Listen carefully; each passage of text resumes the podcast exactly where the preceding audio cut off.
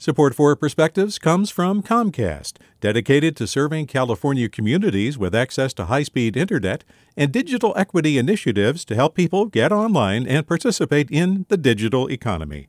More at california.comcast.com.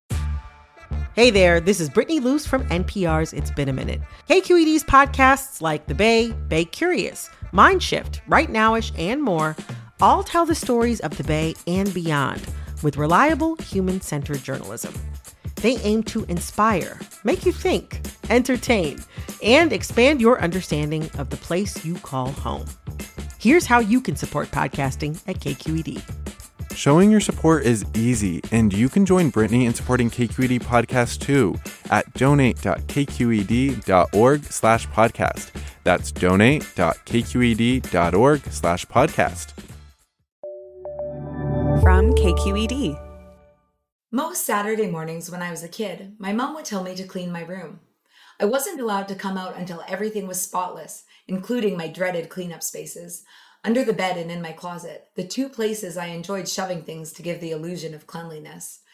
I would begrudgingly head upstairs after breakfast, isolated in my room, flipping through old yearbooks, painting my nails, and occasionally painstakingly making piles to be organized and never knowing quite how to organize them. Sometimes I'd be in there all day, the task monotonous, but the time soaring by. Many people have been experiencing the same bizarro phenomenon with the pandemic isolation. Where have the last 14 months gone? Without set routines and social interaction, I've had a hard time creating structures that provide a familiar sense of time. Every day has started to feel like a Saturday cleaning my room. My kids are growing and changing, but since we're never apart, I just don't notice it. At the beginning of the shelter in place, I began to see a new baby around my townhouse complex, carried around by his grandfather. He speaks no English, but we always seem to be out for a short walk around the same time each day, so we started waving at each other. A nice, silent, neighborly relationship developed. This baby has been my benchmark of the passage of time through isolation. Each time I see him, I notice him growing and changing. I watched him learn to smile at me as I waved, then months later, wave back. Yesterday in the driveway, he toddled out of his garage with his grandfather, and I saw him walk for the first time. Over the course of the pandemic, it has been moving to watch this child blossom. My baby sundial friend reminds me that beautiful, significant things are going on outside of the vortex that has become my home. While everything seems to be standing still and passing by at the same time, babies are learning to walk past milestones. It reminds me that time still exists and we are, in fact, moving forward. With a perspective, I'm Vanessa Dueck. Support for Perspectives comes from Lieff Cabraser, Heimann, and Bernstein, seeking justice for the injured, victims of fraud, whistleblowers, employees, and investors in the Bay Area and nationally for over four decades.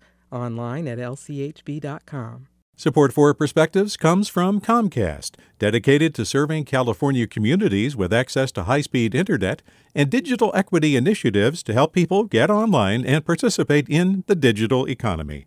More at california.comcast.com. Hey, it's Glynn Washington from Snap Judgment.